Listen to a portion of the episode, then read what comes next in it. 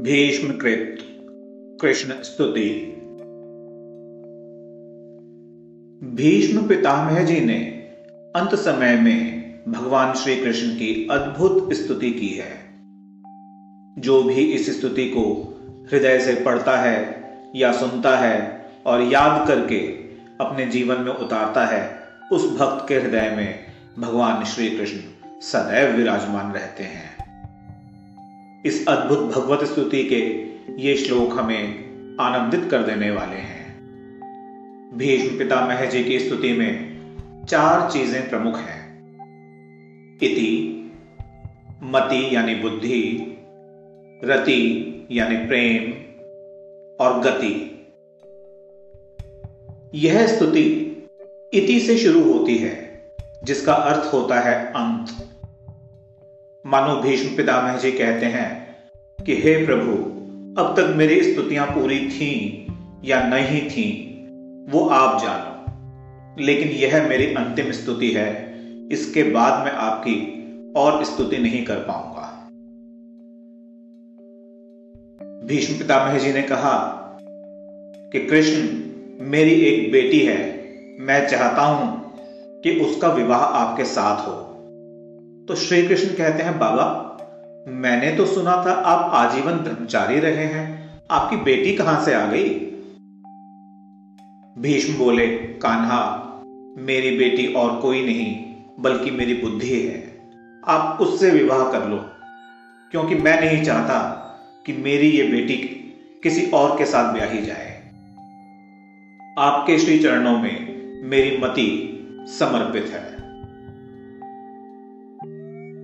आगे भीष्म कहते हैं, प्रभु, मेरी अगर कहीं रति, यानी प्रेम हो तो केवल और केवल आप में हो, क्योंकि केवल आपसे ही प्रेम सार्थक है। इसे सादर स्वीकारें प्रभु। अंत में भीष्म पितामह कहते हैं, प्रभु, मेरी गति भी आप में ही होनी चाहिए। यह मेरा अंत समय है, इसलिए मैं चाहता हूँ कि आपके श्री चरणों में मेरी गति हो जाए। आप ही एकमात्र मेरे आश्रय हैं। और जो इन तीनों, यानी इति, मति और रति, आपको सौंप देगा, मैं जानता हूँ कि हे प्रभु, आप उसकी सदगति ही करेंगे। इस प्रकार भीष्म पितामह ने ग्यारह श्लोकों में श्री कृष्ण की स्तुति की है, जिसे आप भी सुनकर आनंद विभोर हो जाएँगे। इति मति रूप कल्पिता वितृष्णा, भगवती सात्वत पुंगवे विभूमि। स्वसुखमुपगते क्वचिद्विहर्तुम् प्रकृतिमुपेयुषी यद्भवप्रवाह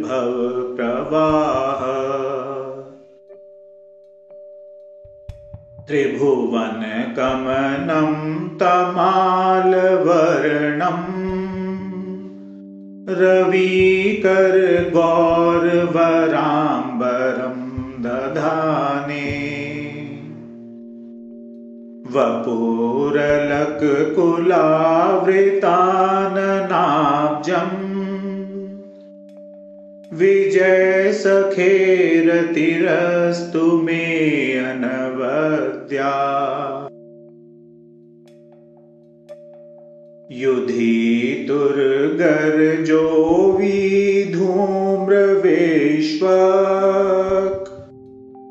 चलोलित श्रंवारलङ्कृतास्ये मम निशित शरैर्विभेद्य मानत्वची। विलसत कवचेस्तु कृष्ण आत्मा सपदि सखी वचोनिशं मे मध्ये निजपरयोर्बलयोरथं निवेश। स्थितवती परसैनिकायुरक्षणा हृतवती पार्थ सखेरतिर्ममास्तु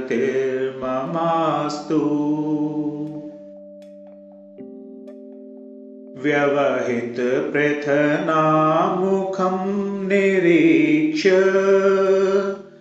स्वजन्वधात् विमुखस्य दोषबुद्ध्या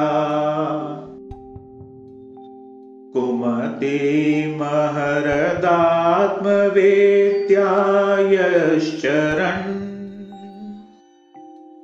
रतिपरमस्य तस्य मे अस्तु। स्वनिगममपहाय मत्प्रतिज्ञा मृतमधिकर्तुं बप्लुतो रथस्थ। धृतरथचरणोऽभ्ययाचलत् गु।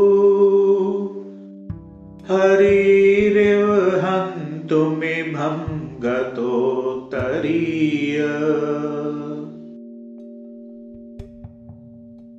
चितविषिखतो विषीर्णदंश क्षतज परिप्लुत आततायिनो मे। प्रसभमभि ससार मद्वदार्थ स। भवतु मे भगवान् गतिर्मुकुन्द विजयरथ कुटुम्ब आततोत्रे। धृतहयरश्मिनी तच्छ्रिये क्षणीये अवतीरतिरस्तु मे मुमूर्षो। यमिह निरीक्षता गतासरूपम् ललितगतिविलास बलगुहास प्रणय निरीक्षण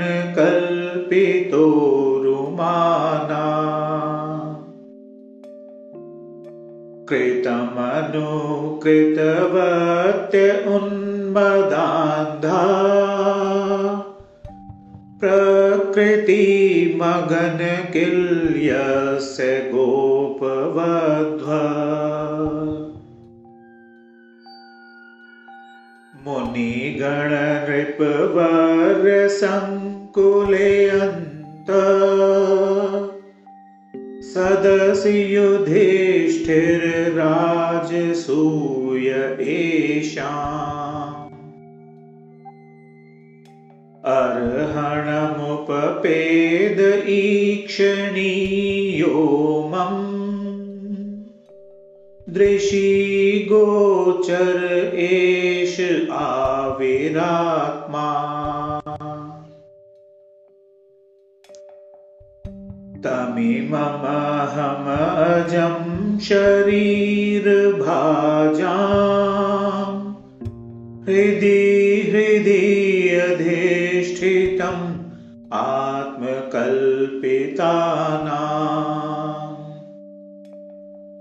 प्रतिदृशमेव नैकधार्कमेकम्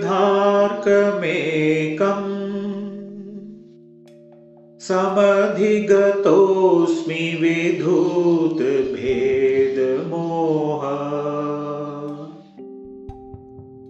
भीष्म पितामह कहते हैं, अब मृत्यु के समय मैं अपनी यह बुद्धि, जो अनेक प्रकार के साधनों का अनुष्ठान करने से अत्यंत शुद्ध एवं कामना रहित हो गई है।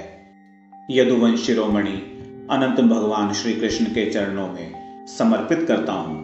जो सदा सर्वदा अपने आनंदमय स्वरूप में स्थित रहते हुए ही कहीं विहार करने की, लीला करने की इच्छा से प्रकृति को स्वीकार कर लेते हैं, जिससे यह सृष्टि परंपरा चलती है। वे कहते हैं, प्रभु, आप त्रिभुवन सुंदर हैं।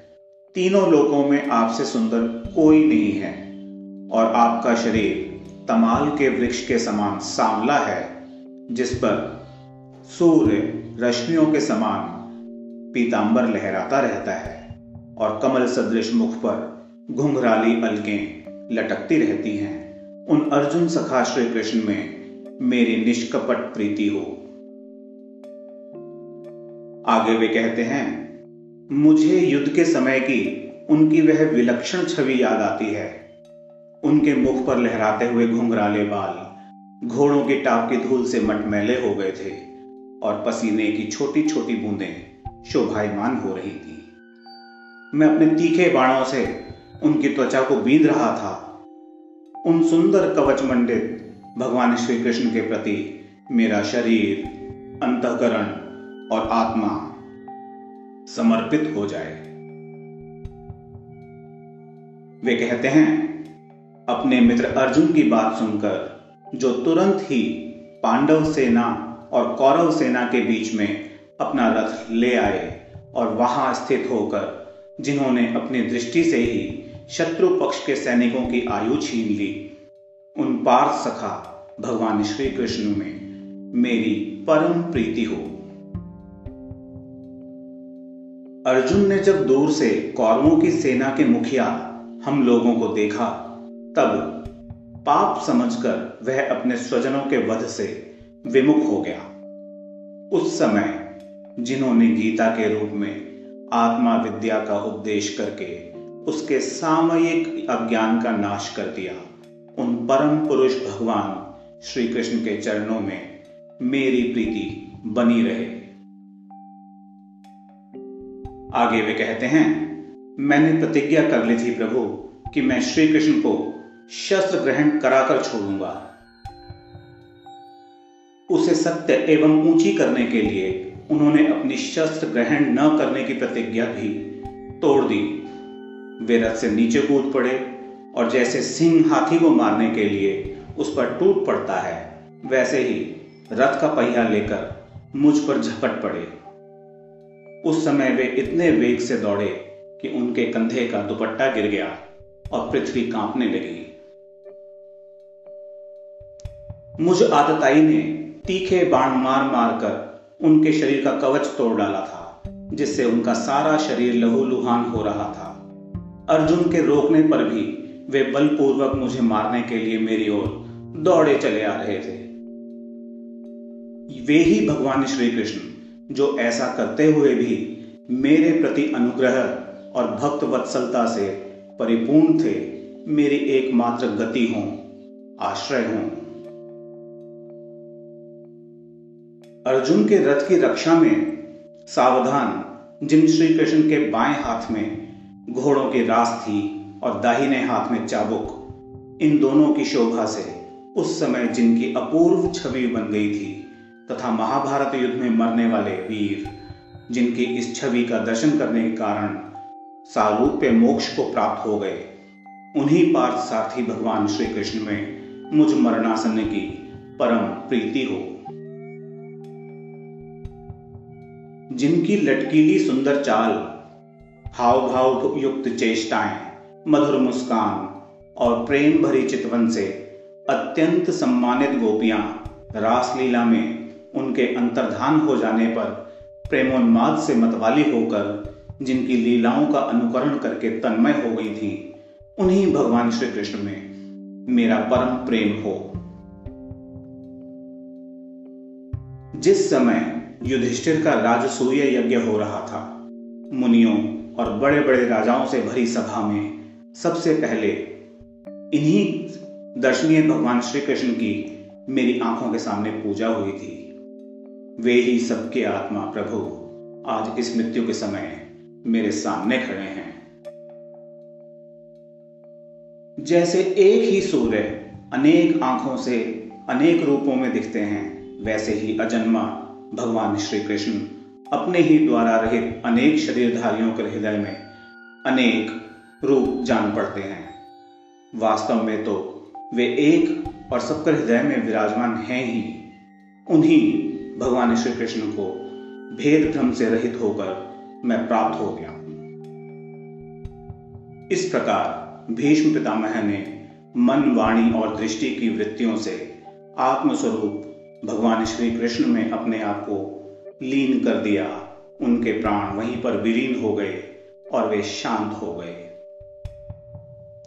उन्हें अनंत ब्रह्म में लीन जानकर सभी लोग वैसे ही चुप हो गए, जैसे दिन बीत जाने पर पक्षियों का कलरव शांत हो जाता है। उसी समय देवता और मनुष्य नगाड़े बजाने लगे। साधु स्वभाव के राजा उनकी प्रशंसा करने लगे। और आकाश से पुष्प वर्षा होने लगी।